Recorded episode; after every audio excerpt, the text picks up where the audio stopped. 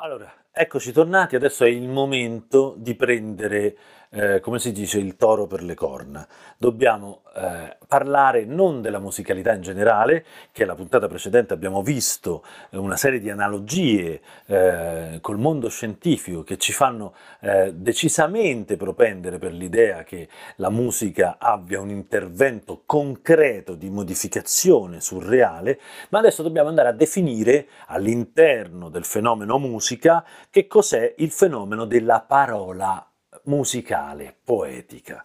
Allora, eh, intanto poi andremo a specificare la differenza che io ho già chiarito nella prima puntata tra la parola scritta e la parola orale. Io mi riferisco alla massima potenza alla parola orale. La parola scritta è una parola morta che deve essere resuscitata, è un morto che sta sulla carta bianca scritto in nero e deve essere resuscitato.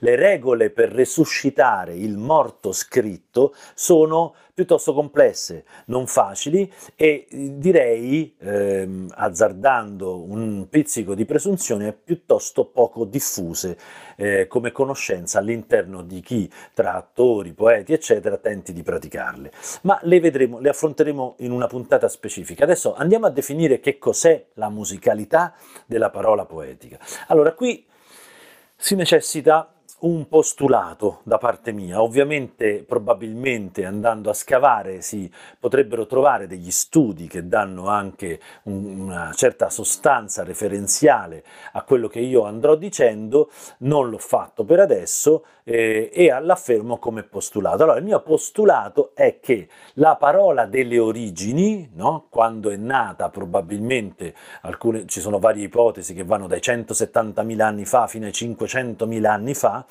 non era questa parola che usiamo adesso. E questo, vabbè, sembra tautologico, ma eh, in una in maniera sostanziale, cioè era probabilmente estremamente più musicale di quella che usiamo adesso. Cioè la parola delle origini che derivava dall'esperienza che l'essere umano aveva con i fenomeni del reale, probabilmente risuonava a livello anche musicale dell'impressione di questa esperienza in maniera molto più ampia, molto più vasta di quanto eh, risuoni attualmente la parola contemporanea. Il quotidiano ovviamente ha una sua musicalità, ma è una musicalità veramente molto molto molto ristretta, una banda musicale che quasi risulta inutile. E qui ci sta tutto un discorso da fare anche sulla natura della nostra società, il punto di evoluzione a cui è arrivato l'uomo, che in questo momento diciamo, ha il suo apice probabilmente nella considerazione delle, della funzionalità strumentale, oggettuale, materialistica, razionalistica eh, del, di qualunque cosa. Quindi anche la parola è uno strumento per comunicare informazioni, perciò arriviamo diciamo a Ah, l'assurdo, che non è un assurdo perché è evidente, perché è così, ma eh, analizzato in questo senso diventa un assurdo delle voci sintetiche di Alexa, Siri and Company, che hanno, tentano di imitare delle, delle sfumature musicali, ma non, sostanzialmente non ce l'hanno. E chiunque può sperimentare il tentativo disperato di seguire una voce sintetica che ci legge un libro sentire una voce sintetica che legge un libro è veramente una fatica immensa perché il fenomeno musicale all'interno della lingua è fondamentale, anche nella lingua contemporanea, dove però è ridotto tantissimo. Appunto io postulo che invece ci fosse una lingua originale che risuonasse molto di più. Dove troviamo degli esempi interessanti, affascinanti, paradossalmente in questo caso non tanto nella scienza ma nell'attività di un altro artista. L'artista di cui sto parlando è piuttosto nota, è Jodie Foster, eh, credo abbia vinto anche uno o più premi, eh, diciamo, i premi principali del, all'interno del mondo della recitazione, cioè la statuetta di, eh, del, dell'Oscar, ecco, mi sono bloccato sull'Oscar e, e quindi diciamo, ha una, eh, interessante autorevolezza derivatagli dalla sua fama. Cosa fa eh, Jodie Foster? Eh, insieme il regista Michael Apted eh, girano un film, cioè lo gira Michael Apted e lei è la protagonista, che si chiama Nell, che racconta la storia di una eh, ragazza eh, trovata in una foresta dopo aver perso la sorellina piccola un po' di tempo prima e la madre proprio, proprio tanto tanto tempo prima. La madre già afasica di per suo con difficoltà eh, di, di, uso della parola, la, la, ragazzina e sua sorella sono cresciute creandosi un'idiogrossia, quella che viene chiamata un'idiogrossia, cioè una lingua loro con cui comunicare. Poi eh, la Nell, cioè la Jodie Foster, perde anche la sorella e quindi rimane proprio da sola a usare questa lingua. Nella relazione con chi la scopre si vede questo linguaggio che ricostruisce letteralmente Jodie Foster ed è un linguaggio completamente diverso che risuona immensamente dell'esperienza originale. Andiamoci a godere questo frammento di Nell e vediamo come la Foster in maniera meravigliosa eh, restituisce eh, concretezza a questa ipotesi che io ho postulato sulla natura eh, musicale della lingua originaria. Arna, big. Huh? so, so what's tag A? Tag in the wind. Tag A in the wind. Tag in the wind. Oh, tree in the wind. You're a tree in the wind. Allora, come abbiamo visto in questo contributo, vedete che l'ipotesi che eh, rigenera Jodie Foster con il suo straordinario lavoro è un'ipotesi apparentabile al postulato che ho fatto io di questa lingua originaria, una lingua originaria che aveva una musicalità espansa. Eh, questa, questa musicalità espansa consentiva proprio un eco del potere, dell'esperienza che l'uomo faceva nell'entrare in contatto con le cose, forse per le prime volte. E, come vedete il, la lingua non è più eh, spostati da sotto quell'albero che è pericoloso,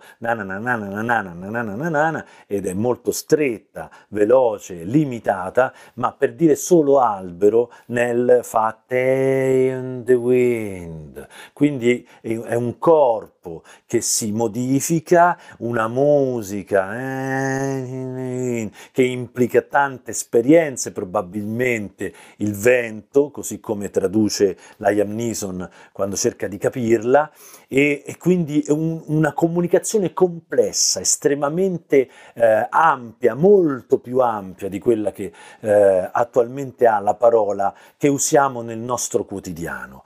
Eh, queste sono le condizioni fondamentali affinché la parola poetica abbia il suo potere, deve tornare a esaltare le sue caratteristiche. Abbiamo visto che la musicalità è una delle sue caratteristiche, adesso stiamo vedendo specificamente la musica della parola. La musica della parola è questa, una parola espansa che non ha più semplicemente una musicalità stretta stretta dovuta all'utilità del linguaggio nel concreto, ma invece è un linguaggio che deve manifestare le esperienze. Per manifestare l'esperienza dell'albero, Nell usa tutto questo costrutto di corpo e voce estremamente, estremamente più potente della parola albero detta nella frase che ho citato prima io, spostati da sotto quell'albero che è pericoloso. È evidente che l'esperienza dell'albero arriva in una maniera estremamente più potente, provocante, il momento in cui sentiamo nel usare la parola albero. Dobbiamo d'altronde riferirci anche alla nostra cultura. La nostra cultura ha, eh, proprio all'interno del nocciolo della nostra cultura ci sta una frase eh, che è estremamente provocante in questo senso, che troviamo nelle sacre scritture. In principio era il verbo. In principio era il verbo. In che senso in principio era il verbo? Ovviamente sono stati scritti tonnellate di volumi di teologia su questo, ma guardiamola nella sua semplicità. In principio era il verbo. In principio c'era la parola, quindi questa parola era all'origine di tutte le cose. Questa parola ha generato letteralmente il mondo e l'universo. E come può quindi una parola generare il mondo e l'universo? È evidente che si attribuisce alla parola un potere immenso. Questo potere immenso è quello di cui parlo io. Questo potere immenso può essere recuperato. Questo potere immenso appartiene alla poesia, a patto che la poesia riscopra le sue caratteristiche fondamentali, tra cui la musica della parola. Ma la buona Jodie Foster, insieme con Michael Apted, ci portano un altro elemento interessantissimo che va ad avvalorare questo discorso che ho testé prodotto e andiamoci a vedere questo contributo senza anticipare niente e ne parleremo subito dopo. Ma...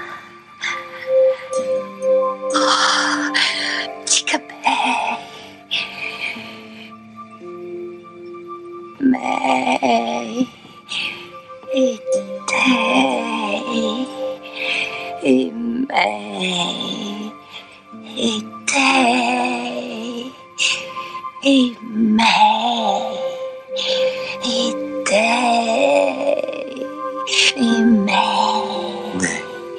it day, capito? Già. It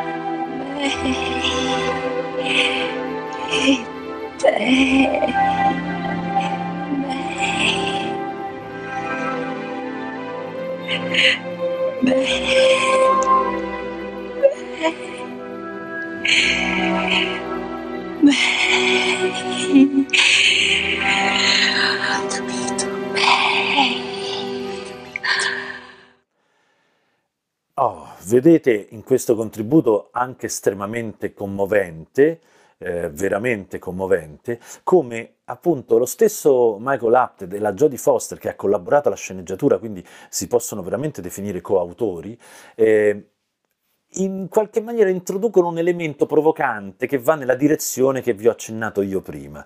Cioè, la, eh, nonostante dietro lo studioso Liam Neeson co- eh, continui a riferirsi all'anello in maniera razionale, sì, brava, stai facendo giusto questo, eccetera, così, pensando a, a elementi di comunicazione razionale, invece l'anel genera una nenia attraverso una ripetizione di una formula estremamente musicale, come avete sentito, e attraverso questa ripetizione ripetizione della formula, a un certo punto noi vediamo apparire la mano della sorella che va a sfiorare la mano di Nell. Cos'è questo? Una, un'immaginazione soggettiva, l'apparizione effettivamente di uno spettro. Che cosa riesce a fare Nell attraverso questa operazione di corpo e di parola musicale? Quindi questa provocazione interessantissima che il regista e l'attrice introducono fa riferimento esattamente a quello che dico io, cioè sì, sì, sì, la parola poetica può essere estremamente potente, in maniere che noi non osiamo nemmeno immaginare, ma che in questo percorso io invece andrò a esplorare e nei limiti del possibile per quanto riguarda un mezzo audio-video anche a esemplificare. Per adesso devo chiudere un discorso razionale per darvi gli strumenti per comprendere quello che poi vi andrò assolutamente a dimostrare. Ora, questo tipo di discorso eh, non si esaurisce qui perché la parola ha una musica in sé, è quella che riguarda la singola parola, ma come ci ha mostrato la stessa Nell e come succede nel fenomeno poetico, c'è una musicalità che sta a un livello ancora più alto, che è la cosiddetta musica del verso. Che cos'è questa musica del verso? Che significa? Che valore ha? E in che senso anche questa contribuisce a un potere? Bene, fino a un'intuizione che io ho avuto eh, qualche mese fa, io stesso non sapevo dove trovare una risposta, un'ipotesi di questo genere e eh, né ho trovato alcuno studio che potesse in qualche maniera illuminarmi in questo senso. Ma poi un, appunto un'illuminazione è arrivata e eh, la espongo in anteprima nel prossimo video eh, e vedrete quanto affascinante sarà.